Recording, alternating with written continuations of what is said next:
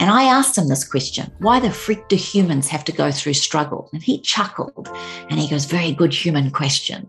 And he just said, My, my dear, in order to have highs, one must understand lows. In order to be happy, one must truly appreciate and respect sadness. In order to have light, we must have dark. Life is polarities. We have to have the polar extremes in order to have the other experience. And that made me learn to fall in love with the challenge. Hello, beautiful people. On today's podcast, we have the lovely Kim Morrison. Kim is a five times best selling author with her most recent award winning book, The Art of Self Love. She is the founder of 28 Essentials that sells organic essential oils and chemical free skincare. And she is a coach specializing in breakthrough sessions runs a self love and wellness mentorship program, and is a host of the Self Love podcast. What I personally love about this podcast is Kim's passion to understand why humans have to go through struggle. Kim is certainly not shy of hardship herself, as she shares her story of being in the fetal position on the bathroom floor, thinking her marriage was over, her grandmother had just passed, and she had just lost all of her money in the financial crisis. A truly defining moment in her life, she realized we all have a choice to get back up. And get back up is what Kim did. She shares the beauty of experiencing the spectrum of emotion, the importance of understanding the polarity of life, and the true power that lies within the practice of self love. If you are enjoying this podcast, please rate, review, subscribe, share with friends and family. Particularly, I'd say in this one, if you know of someone that is currently experiencing what we could call a quote unquote dark moment. Become part of the To Be Human collective and be present in this beautiful conversation with the lovely Kim Morrison. Welcome to the To Be Human podcast, the beautiful Kim Morrison. Oh, thank you so much, sweetheart. It's a privilege and a pleasure to be here. Thank you. So, Kim, we're pretty similar. We're kind of raw and real kind of women. And I know that you're very open to vulnerable conversation. So, in the spirit of knowing that, I would love to share something that I heard you say that really spoke to me. And it was quite poetic. And you said, At our darkest times, we are revealed. So I would love to know, Kim, when was that moment in your life that you were revealed?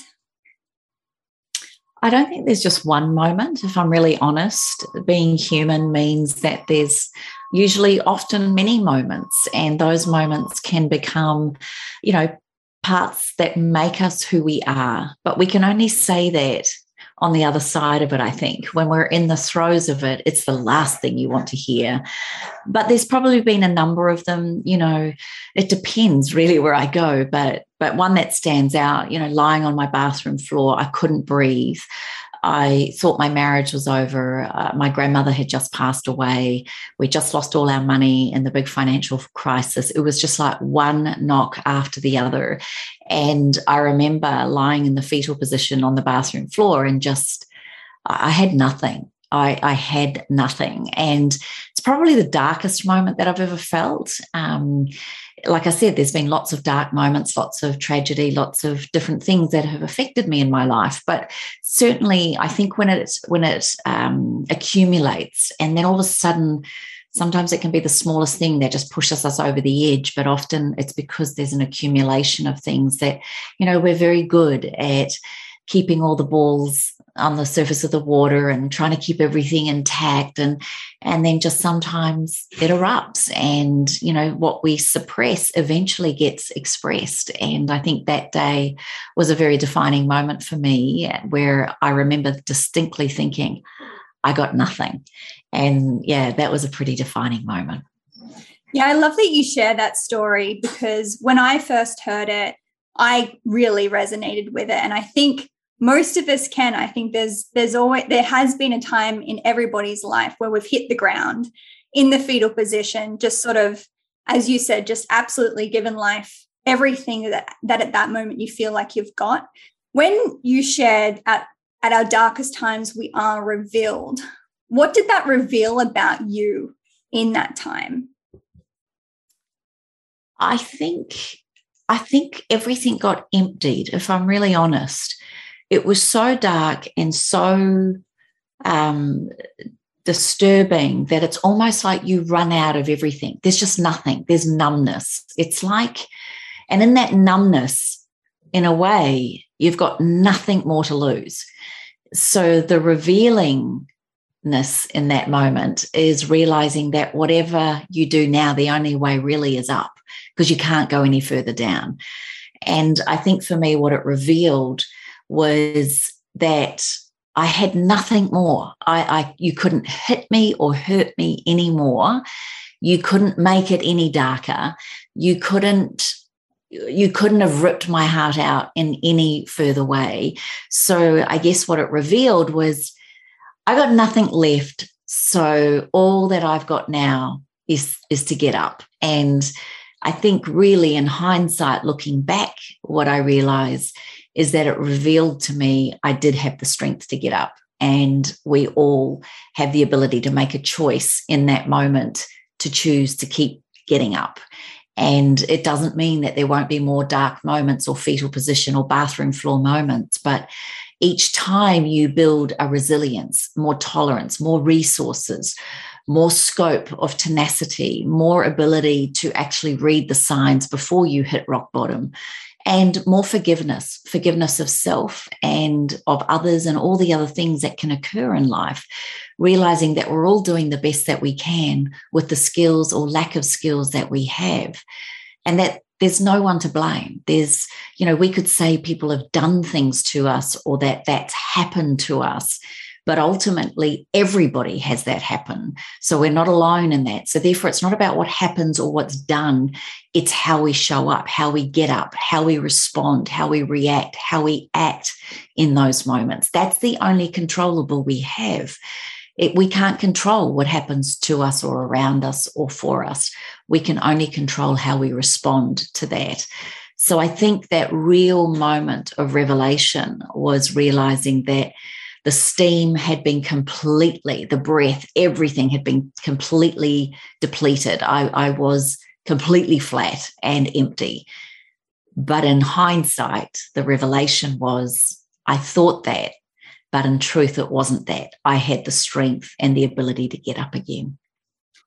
So in that in that moment where you felt completely sort of exhausted and depleted and that feeling of emptiness, do you think that was a significant moment in your life where you went from feeling like everything was happening to you and you were having to kind of like fight everything off to kind of having to, as you said, step up, have that inner strength and realize that you are in control of this situation a lot more than you ever thought?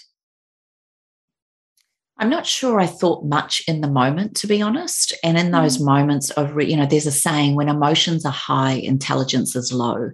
So when we're feeling incredibly vulnerable, emotional, and volatile, I don't think intellectually we have the ability to compartmentalize or even think logically. I really don't, which is why I always think it's okay to express ourselves in those moments. But the real truth is we can't stay there. Nothing stays the same and nothing ever is the same forever even though it might feel like that in the moment, even though it might, you, you may not see a way out or you may not think that there's a way out. But moment by moment, breath by breath, hour by hour, day by day, we just do little things. And some days it's just breathing to get through that. And then the next day it might be a breath as you walk outside and stand on the grass the next day or week, it might be that you actually walk down to the beach or down to the park, or you take the dog for a walk, or you actually eat something of substance. I don't know what it is, but what I do know is it's the little things that matter. It's it's not that you have to triple jump, high jump to the highest and biggest end point. No, I think it's little by little, moment by moment, breath by breath. We do get through this. And I think it's a choice. I think it's it's remarkable. I, I, can understand in that darkest moment of how people choose, uh, you know, and I and I say this with love, but choose depression over um, rising up from the ashes. I can see that because it's easier to block out the world. It's easier to stay in that dark place. It's easy to give up and it's easy to not forgive and hate on everything and everyone. The hardest part is actually choosing not to do that. And you know, and I say this with love because even though I wouldn't say I've clinically been depressed, or I could even say I truly understand depression, I don't. But when I heard a lady who spent six years in depression talk, and she said that she truly believes now on the other side of it that depression is a choice, it actually made me really think about it. Now, whether you believe me or don't believe me, or believe her or don't believe her, it's an interesting conversation because the, rel- the relativity of that is when you go to bed at night and you finally fall to sleep there is no depression or anxiety or worry or fear. There's nothing there's nothing there. You are in a different state. And even in that moment when you wake for those microseconds that you wake there's no anxiety depression or fear it's only when the conscious mind kicks into the memory of what's been going on does all of those neurons kick in again and the anxiety, overwhelm, depression, and fear kicks in. Now, none of us escape these feelings. None of us, I'm, I'm yet to meet anyone who's never had them at some degree or some level. But the choice that we can make in choosing to get up, in choosing to try and walk through this, in choosing to know that one day this will be in the past and it'll be something that defines me, as opposed to giving up and saying the world sucks and it's not my fault. I guess it's that real above the line and below the line mentality. When we go below the line, we blame, we're in denial, and we make excuses for our life.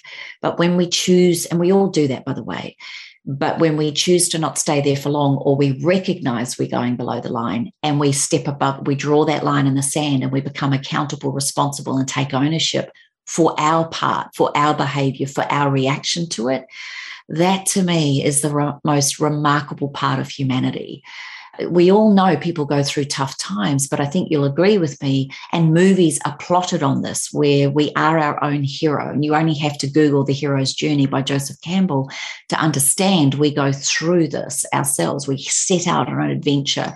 We come up against things that, you know, challenge us. Then we get dragons and slayers and people that really hurt us or are out to get us. And then there's a mentor or wise things. And then we see the treasure in the downfall. Then we come out and we actually are a new, invented, new version of ourselves. Movies are plotted like that. And let's face it, if we didn't have movies like this where the hero goes out to do something, then life sucks and then it's horrible. And then they overcome the adversity and then they come out the other side and life's better eh, the movies would be boring. Our lives, in many ways, would be boring if it was just a flat line, one level. And I'll never forget being in Dharamshala in India, and I had the privilege of a one on one interview with His Holiness, the 12th Kenting Tai Situpa, who is the chief of all Tibetan Buddhist monks' education. And I asked him this question why the freak do humans have to go through struggle? And he chuckled and he goes, Very good human question. And he just said, My, my dear, you, in order to have highs, one must understand lows. In order to be happy, one must truly appreciate and respect sadness. In order to have light, we must have dark. Life is polarities. We have to have the polar extremes in order to have the other experience. And that made me learn to fall in love with the challenge. And I know that might sound challenging to some, but when I, I remember going through that moment that I was talking about on my bathroom floor and sitting there with my therapist who was 90 and French.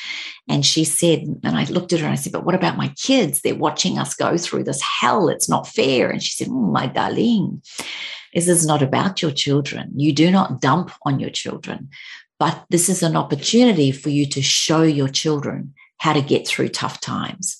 And it was those words that got me up off the floor. It was those words that made me go, yeah, I'm not going to be able to protect my kids from sadness, grief, shame, remorse, guilt, hurt. I'm not going to be able to do that. They're going to have their own life experiences. But imagine if I could show them that we can survive them, that no matter what happens, no matter how tragic, how sad, how awful, because that happens, how amazing would it be to show them that it's possible to come out the other side? And I think that's really what that revealed to me, sweetheart, was the ability to actually know that we all have the capability to come out the other side if we choose. I think that's incredibly beautiful. And I think a lot of us can resonate with this, you know, time in our life where it's challenging and we we do things to almost try and escape those emotions. We, you know, we label them as a negative and we try and sort of like get away from them. And I certainly can relate that, you know, when I, I truly opened my arms to embrace the whole spectrum of being human and the whole spectrum of emotion, it became a beautiful space because at any moment that I felt some form of sadness or unhappiness, like I knew that the depth of that sadness and happiness only provided me the gift of to feel more joy, to feel more happiness and connection. So with your time in Dharamshala because I love I love that you've been there. I've been there. It's such a beautiful, special, spiritual place and I feel like you don't accidentally end up in a place like that. Can you talk more about your experience um, and your journey of, of, going to to Dharamshalas in India for anyone that doesn't know this? Um, about what brought you there and, and more about the questions that you were seeking to be answered. I had a vision and a dream that I would be able to see the full moon rise over the Taj Mahal um, in Agra on the 11th of the 11th of the 11th. And because I knew that that was a full moon. And I decided that I wanted to do that because I'd been to India already with my husband. He's a cricketer, he played cricket for New Zealand. So we'd already toured India. And I find India itself is a place of extremes. It's incredibly wealthy and incredibly poor. It's incredibly dull and incredibly vibrant. It's incredibly rich, as I said, and incredibly poor, but it's also incredibly busy and incredibly still. So it is the land of extremes. And there's something very spiritual about India and the Eastern philosophies that we can take from places like India. And so I put it out there and I decided in order for me to get there and to experience it, I needed to take at least 10 people with me to cover my costs to do it. So I put it out there and I had 11 people sign up. I was the 12th and we all went. We went to um, uh, Mumbai first, and also what coincided with it, what drew me there, is I had a vision and a dream from the early 2000s to become a Hay House, Hay House author. And I really wanted to get my book published and to be in Hay House. And so India was actually the first international country to sign me through Hay House. And so we decided to also combine it with the launch of Like Chocolate for Women in India. And then I decided to coincide it with the 11th of the 11th of the 11th. And so I took these 11 people with me and we had the most extraordinary trip. But part of that was seven days in Dharamshala uh, at the Palpung Monastery in Sherabling. And I just, when I had knew I was going to have the opportunity to spend seven days with His Holiness, um, that's what also it was attractive to the to the eleven people that came with me. And so we sat for 11 days, uh, seven days, sitting there, the 11 of us, um, listening to his teachings. Now, he speaks better English than the Dalai Lama. So it was really easy to be in his space. But when I was chosen to have that one on one, there was people from all over the world at this at this retreat. Um, I realized how blessed I was to get that. And he blessed my book and told me to keep doing the work and to remember that I can be a shining light, I can be a light. And by me seeking the truth or seeking answers or seeking spirituality or love or growth, by doing so, you become a ripple effect, a beacon, a lighthouse for others to believe and see the same.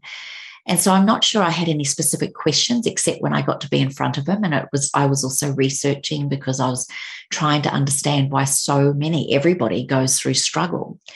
And then I remember walking up the side of one of the hills one day, and I was with two Indian um, residents. And I said to them, you know, how do you do it? How do you see such poverty here? How do you understand how cruel life is here? And they were like oh well no we don't see it that way we we see that we're chosen and if we're chosen with a life of of hardship it just means that we work harder to make sure our next life we're blessed with a better life. And so they see any challenge as a teaching, as a opportunity to spiritually evolve so that the next time you come back, you have it easier. And that kind of coincided for me with if we don't do the work, if we don't do the work when we're going through challenge, um, then we're just going to have to keep, or the universe is just going to keep showing it up for us until we get the lesson. So, and another beautiful therapist said to me one day, you have to feel it to heal it. So, if we're trying to avoid it with drugs, alcohol, sex, partying, um, numbness, whatever it is that people do, which when we see people doing that, that's all we're doing is trying to numb the pain. If you do that, you're just prolonging the process, really, because at some point you're going to have to face those demons. At some point, you're going to have to put your big girls or boys' pants on and not blame anyone, anything, parents, upbringing, no matter what's happened to you you could look at it a different way with a new perspective, a new lens, and say, what did that teach me? What could I learn here? How would that make me a better person? How do I not become bitter and become better? How do I show up for my fellow humans to show that it's possible to get through these experiences?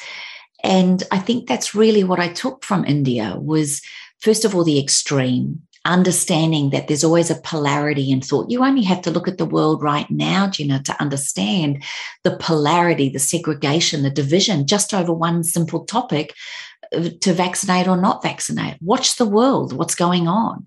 Now, if you really looked at that as one stick, if, if this was the stick of, of health and wellness and beating COVID, if this one stick was that, and one end people believe vaccinate and one end people believe to choose or not to vaccinate, then ultimately it's still the same stick. It's still the same stick for the greater good of the of greater, uh, you know, for humanity.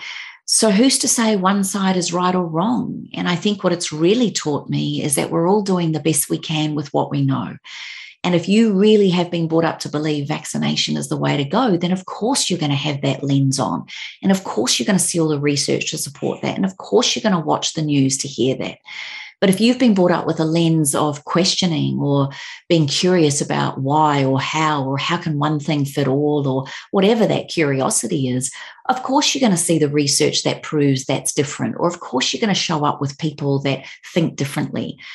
I don't think either way is right or wrong. I just think it's a beautiful, interesting perspective to respect and appreciate we're all different, not wrong. And depending on our upbringing, depending on our filter system, depending on how we generalize, distort, delete, depending on how we view the world with our values and beliefs, our upbringing, add on all of that. And we're actually all incredibly different. Not one person has walked your life. Not one person understands what it's like to be you.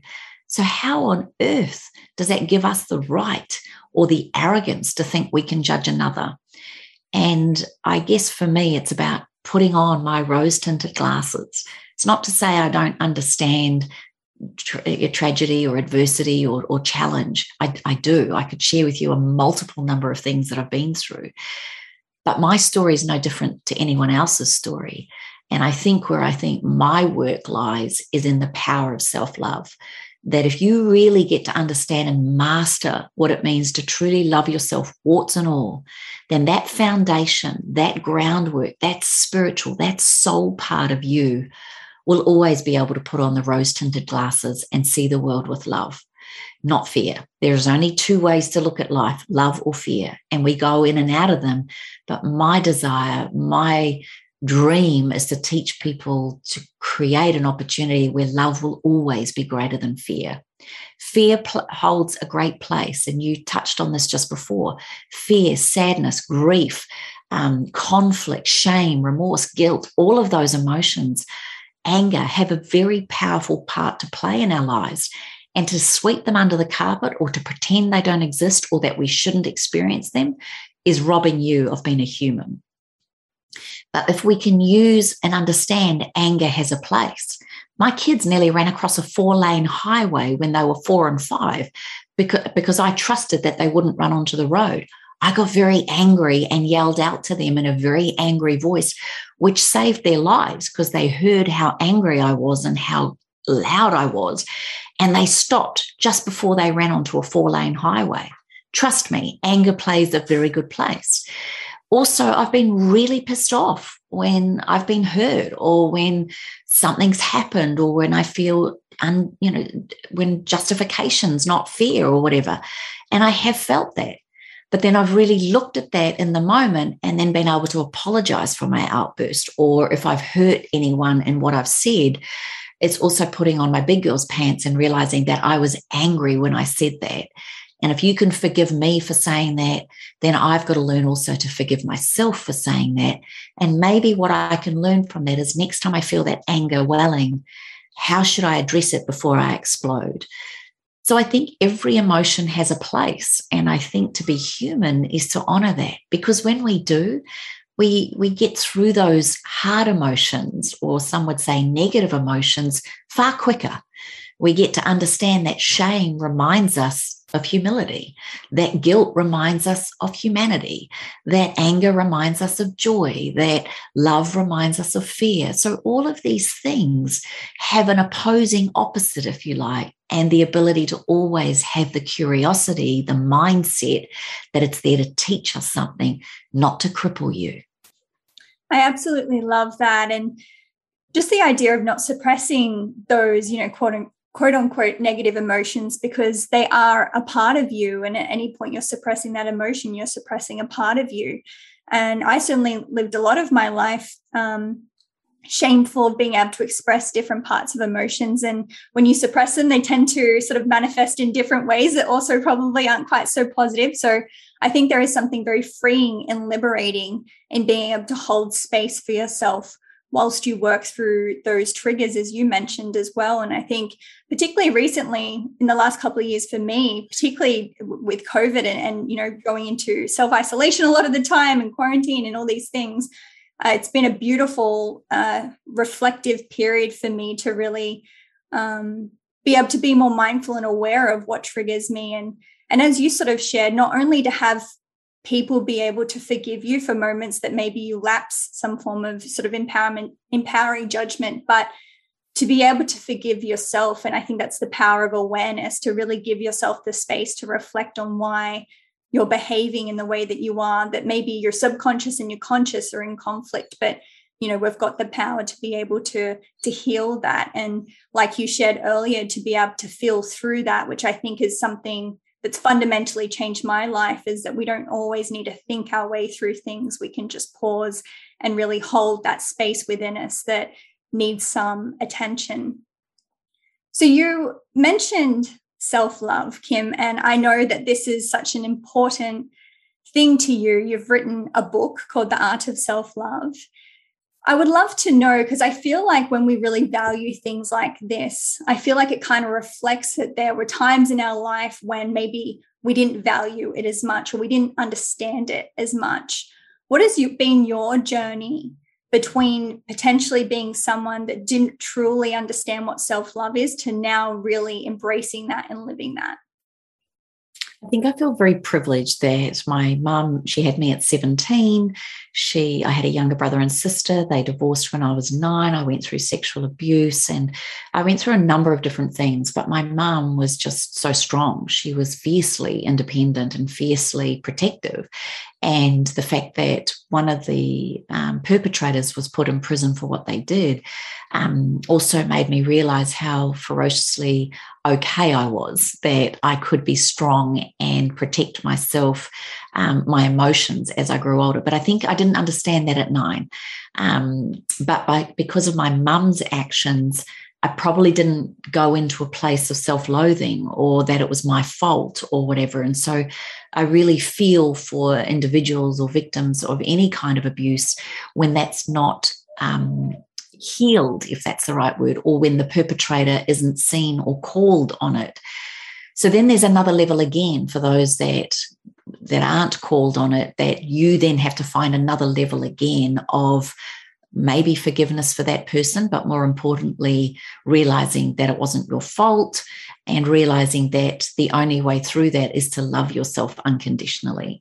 Now, you know, it's a challenging thing because when we're young, you know, we totally love ourselves. We want the whole world to notice us. You only have to look at seven and eight year olds constantly saying, Mummy, Mummy, look at me, look at me. The whole world exists around you. And then it's between seven and 14 that we start to notice our peers and we start to have different opinions and we realize that our mums and dads are different to other people's mums and dads and what they all believe.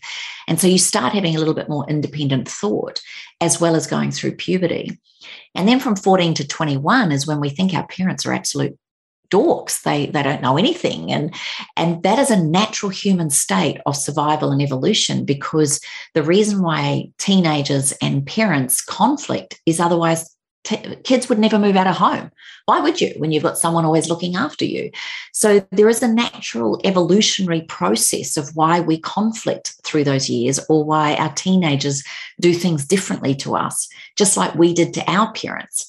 But it's interesting, what we did different to our parents is now what our kids are doing with our grandparents, which is why the grandparent grandchild relationship is so powerful because they are in the polar opposites of what the parent is, if that makes sense. And I found that quite interesting to also let myself off the hook when my kids were going through their teenage years. I'd never been a mum of two teenagers before. They'd never been teenagers going through what they were with a woman probably entering into perimenopause. So everything is fresh and new. Nothing is ever, you know, in written in text to say this is exactly how it goes. So I guess the real gem, the real magic in all of this is no matter what, my mum said this to me when I was very young. There's a part in your heart, deep, deep in your heart or in your soul, right inside the heart, that no one has access to. Only you have the key and only you have the lock. Only you can be there. No one can get there. Now, that means that when you need you, you can unlock that and call on that superpower or that beautiful part of you. But it also means that no matter what anyone says or does to you, they also don't have access. That's yours. That's that's the part of you that is wholly and solely you. Now, whether or not that's true, that symbolism for me growing up always knew that there was a part of me that had my own back. And I loved it. And I hopefully have shared that with my children. And, you know, that could be something that another parent listening to this might go, actually, I could use that. But I, I do believe that it's the, the core, the source, the, the love. Because as we're going through those teenage years, if you recall, if you looked at someone at school and you thought, God, they love themselves, it was seen as a negative. It was like there was an arrogance rather than a confidence with that. And I guess that's the difference between ego and soul. And so when you are confident with ego, it's arrogance. But when you're confident with, with soul, it's this amazing um, strength. It's love. It's, it's a beautiful resonance of a, a higher vibration. And so for me, understanding self love, I feel very blessed that no matter what I've been through through my life, no matter what I've done or what's happened to me or whatever's been said or done about me, I actually have no control over that. But when I know that I'm a good person, that everything I do with an intention of being right or for the right reasons or for the right purpose, if I can go into that with that feeling that I'm doing it for the, the greater good, then my heart feels good. But if I'm doing it for gain or to put someone else down or out of ego or to make myself feel better because someone else is doing better or greater than me, or I have a competitive mindset instead of a beautiful, creative, healthy mindset, I think we all know the difference, is what I'm saying. I think we all know when we're manipulating as opposed to modeling. And I think we all know there's a fine line sometimes. And I think honestly that that real understanding that there's a cause and effect for everything, that whatever, when we're at cause, when we really do value who we are and we stand in that place of cause, then we create a more positive effect. But when we're at effect and we're worrying about what other people think or feel, or we're doing it for our own personal gain, then karmically, perhaps, there'll be things that prove that, and there'll be things that happen for you to learn from that. Now, then you could say, well, then why do bad things happen to good people? That I don't know. Apart from at an esoteric spiritual teaching, I just believe at a soul level, there is a test for us to rise above, to keep learning, to keep uh, evolving along the spiritual realm of what it is to be human. Now, I have no idea if that's right. That's just what sits with me. Otherwise, why do two year olds get leukemia and 90 year olds who have drunk and smoke all their life just go to sleep one night and I was going to say wake up dead, but that's not right. They, they don't wake up at all. Um, there's no, sometimes it doesn't make sense. And so the only way I can make sense of something not making sense is realizing it's bigger than me. And the minute I go into something's bigger than me, I realize it's not all about me.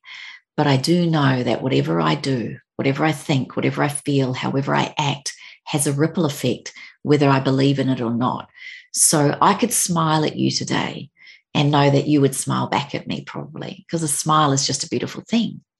But you don't know that I could have just had really bad news 24 hours ago that a dear friend of ours is on life support. Now, if I showed up to you and said, I just can't do it, then that's, you would have said to me that that's totally okay. But to show up here for you and for your beautiful listeners, and to know that by doing so, maybe a ripple effect, a, a wave of goodness is also going to support, maybe at some level, our beautiful friend in Sydney on life support. Who knows? But is it better for me to feel like I can contribute and support and serve others in my times of need? Because I can tell you this as I'm speaking it, it's reminding me to be that greater person as well. So I think sometimes we teach what we need to learn the most.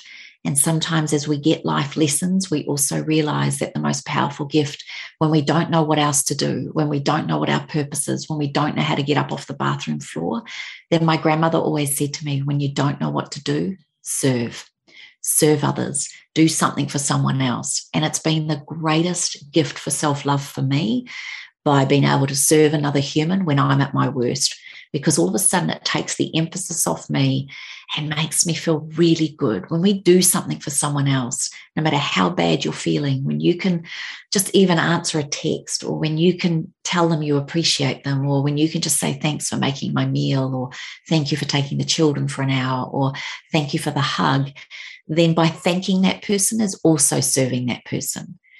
I, I, call it the gift of giving and the art of receiving we all love to give and we all love to do something for others at some level most of the time.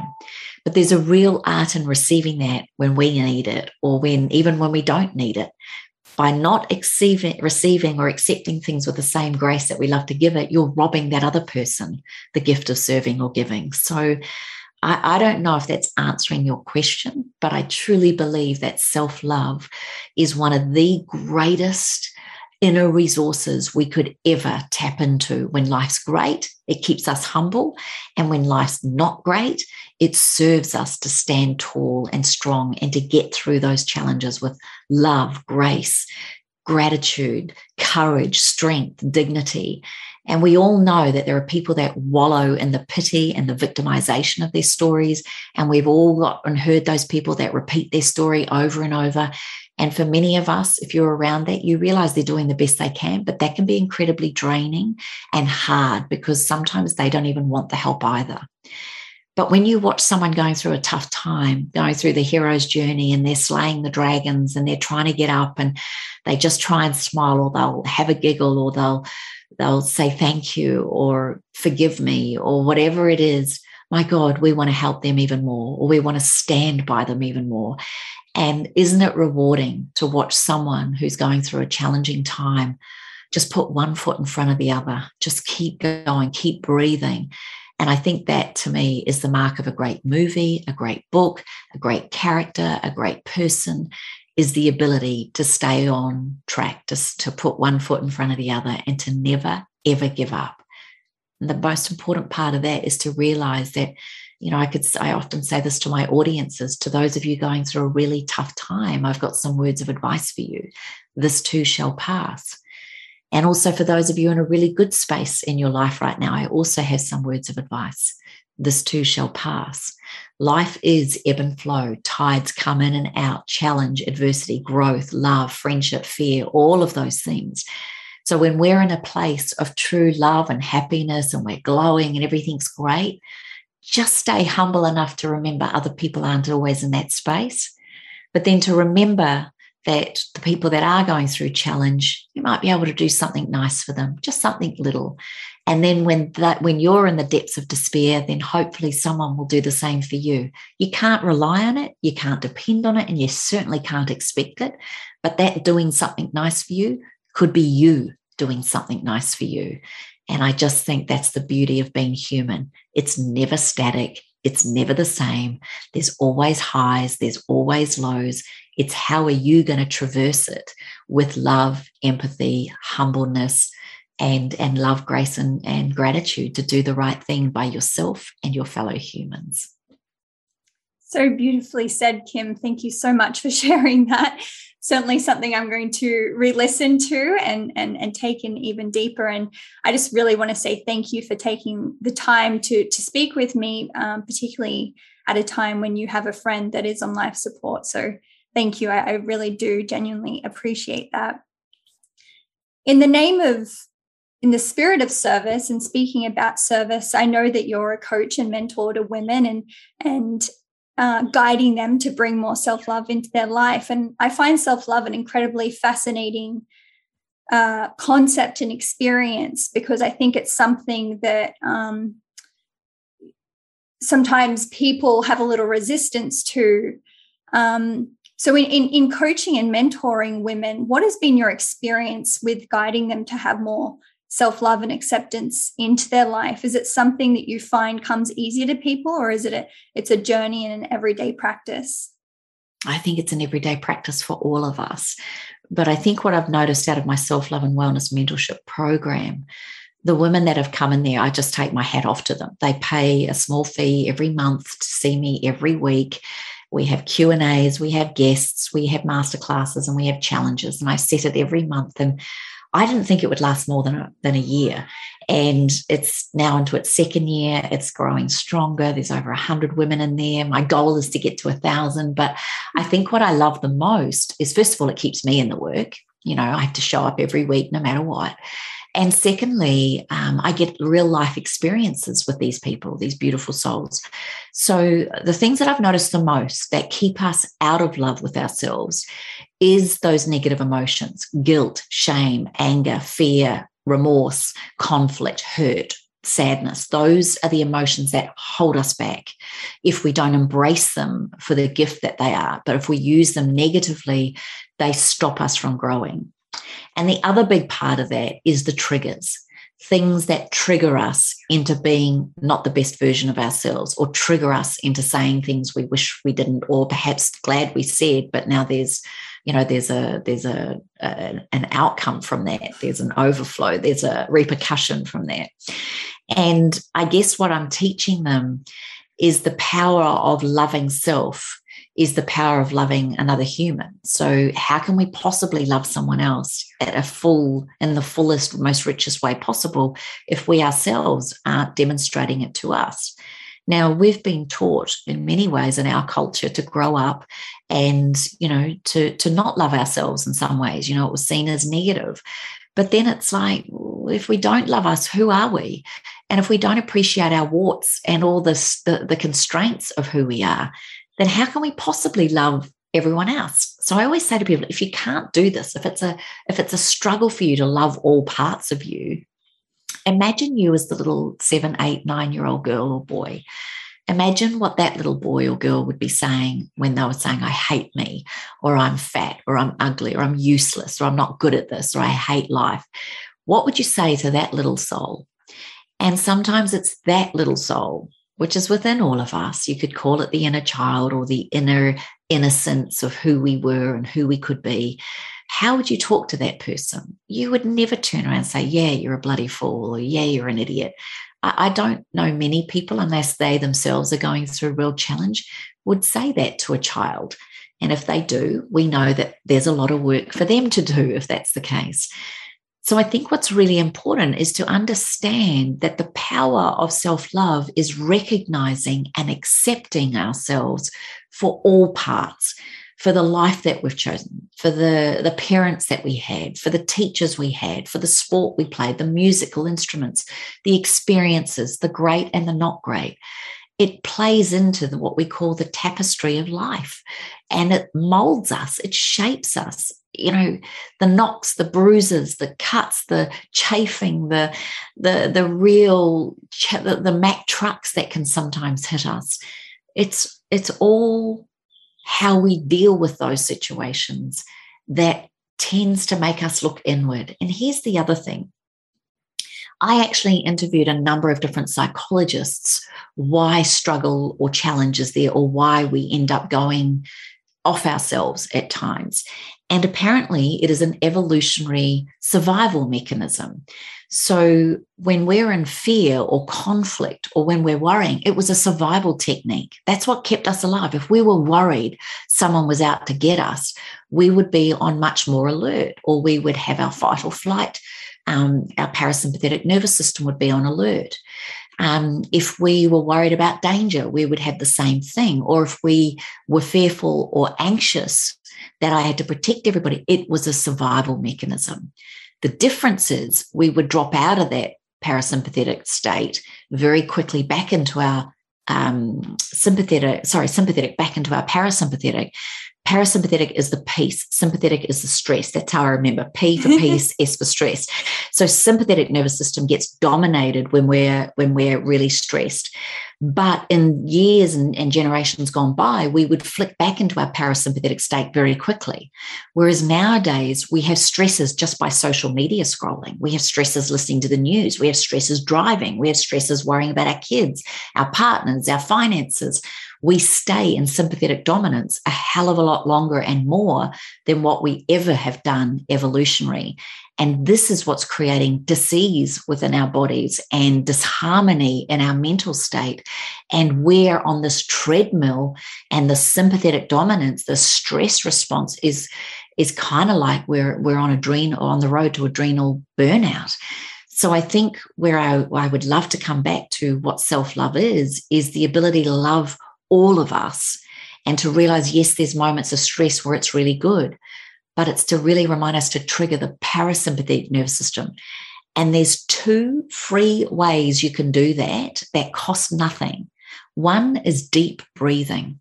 And the moment you take deep breaths, even when you're stressed, you are already triggering the parasympathetic nervous system. And you cannot stay in a stressed state when you're doing deep breathing.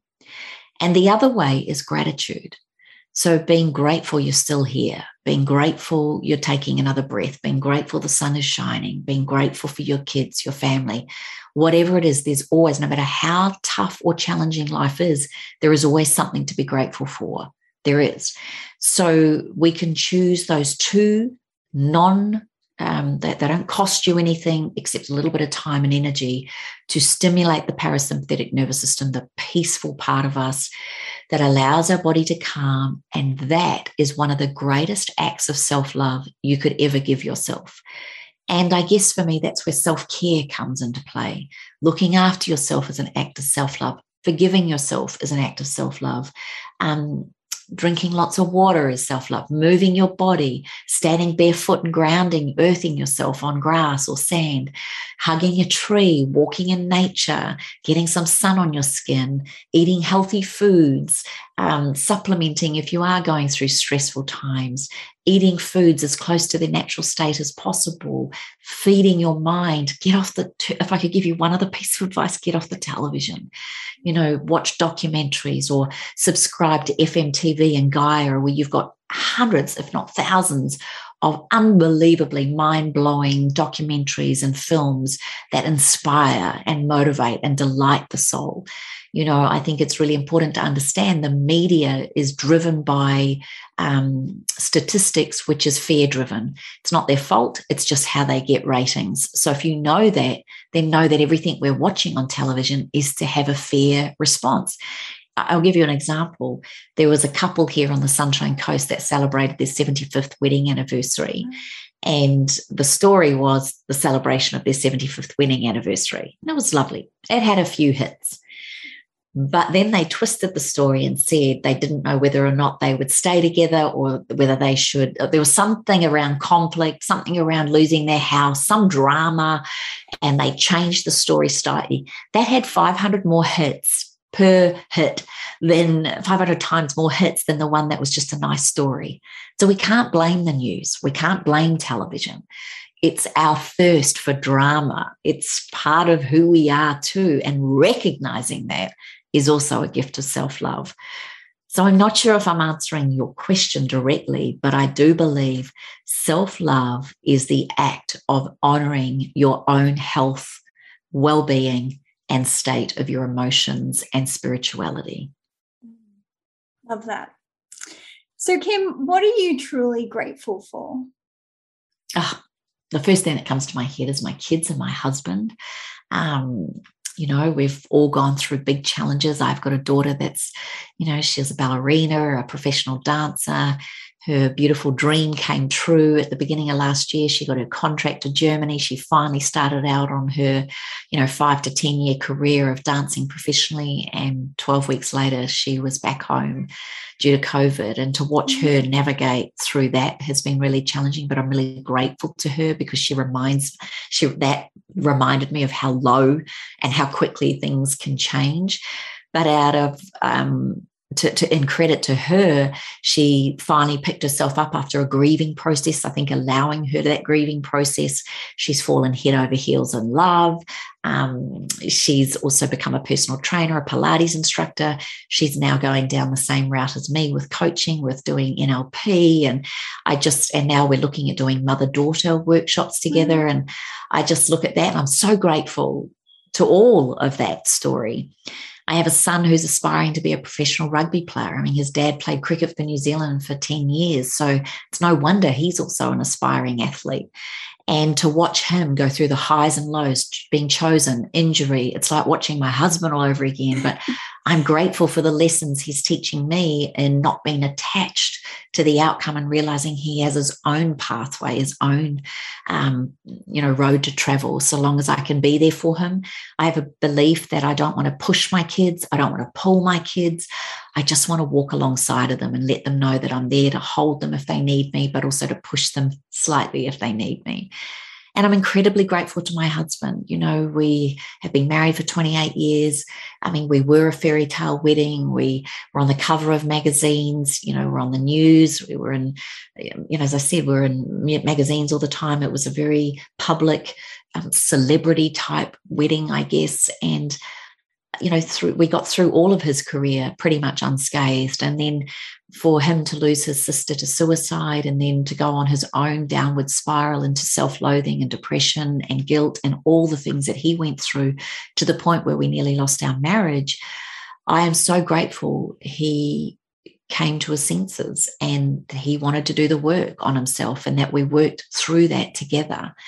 So i'm very grateful to my husband and my children I'm incredibly grateful to my business, and I've gone to shut the doors three times on my business over the last 12 years. It's been that tough at times.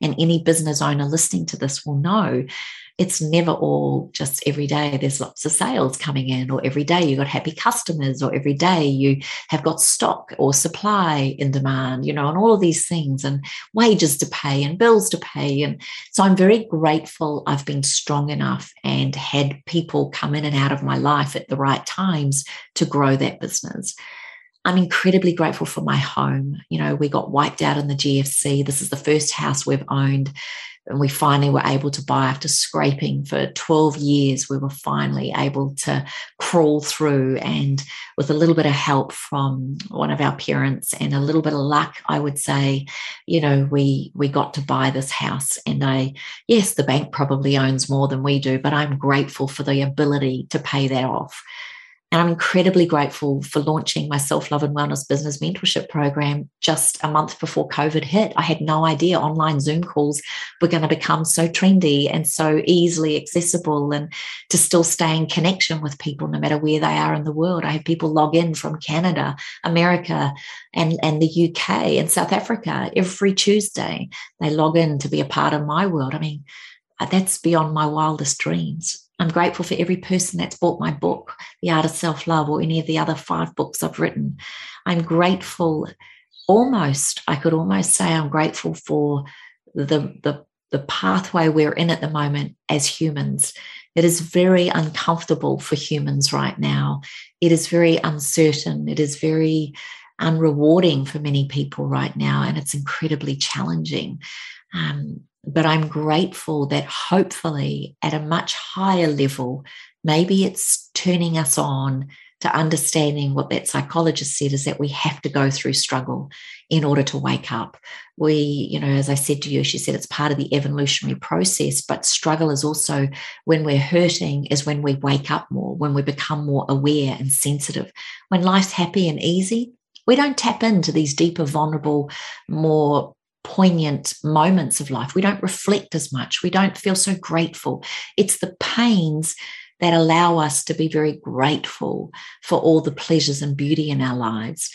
And I'm grateful for life itself. Um, you know, who knows uh, why some people get chosen to be on life support or in a car accident or you know my my son lost one of his closest friends on new year's day this year when he was hit and killed in a hit and run and to see a 21 year old's life just taken. He was the only child of these parents that took four years to have him and to watch their pain and to see their agony. I was very grateful they chose me to lead the celebration of life for dear Henry. And so, for every sadness I've experienced, I'm very grateful for the opposing understanding that I will get through it, that I, I do come out the other side, and we do have more humbleness and more gratitude for what is important. So, I guess you could say I'm grateful for many things. But I guess finally, I want to say I'm grateful for women like you because women like you that stand there bold enough to actually create a podcast, to create the ability to share your vulnerabilities and your story and your self worth, we have no idea. It's called the law of precession at cause and effect. You have no idea the effect that this conversation, well, neither of us will, unless someone tells us that they watched this podcast or this interview and it changed or it meant something to them. You and I will never know. But you and I are very grateful, probably right now, that we've had this conversation and we learn from each other. Whenever I'm interviewing or being interviewed, I always learn something about myself and the person that I'm spending time with. And so I'm very mindful that women like you that choose to stand up each time you launch a different interview or you share another part of you that there could be someone that's listening to you. I promise you there is. There's someone listening to you that really needed to hear that right now. And it's because you were brave, bold, and courageous enough to say, hell, I'm going to do it. No matter how I'm judged, no matter how I'm seen, no matter how many mistakes I make, no matter how wrong or right it is, I'm just going to ride it and keep going no matter what. And by you doing that, you become the lighthouse. You become the beacon of light that, as holiness told me that I can be. We become the example for other people to do the same. Now, you don't have to have a podcast to do that, but maybe you might say, I heard a podcast one day that these people had this conversation, and it allows you to have the conversation with someone you love without it feeling like you're lecturing someone. And I think that is something I'm incredibly grateful for that you actually wanted me on your show. I feel very privileged. So thank you, darling. Oh, thank you, Kim. Oh gosh, I feel like my gratitude cup is full, my self love and love from you. Thank you so much. I'm receiving that. So, so thank you. And, you know, you just made me think of something that Maya Angelou Maya Angelou said to Oprah, and she said that your legacy is every life that you've touched. And you've certainly touched my life today, Kim. So thank you deeply. I am certainly grateful for you. So thank you.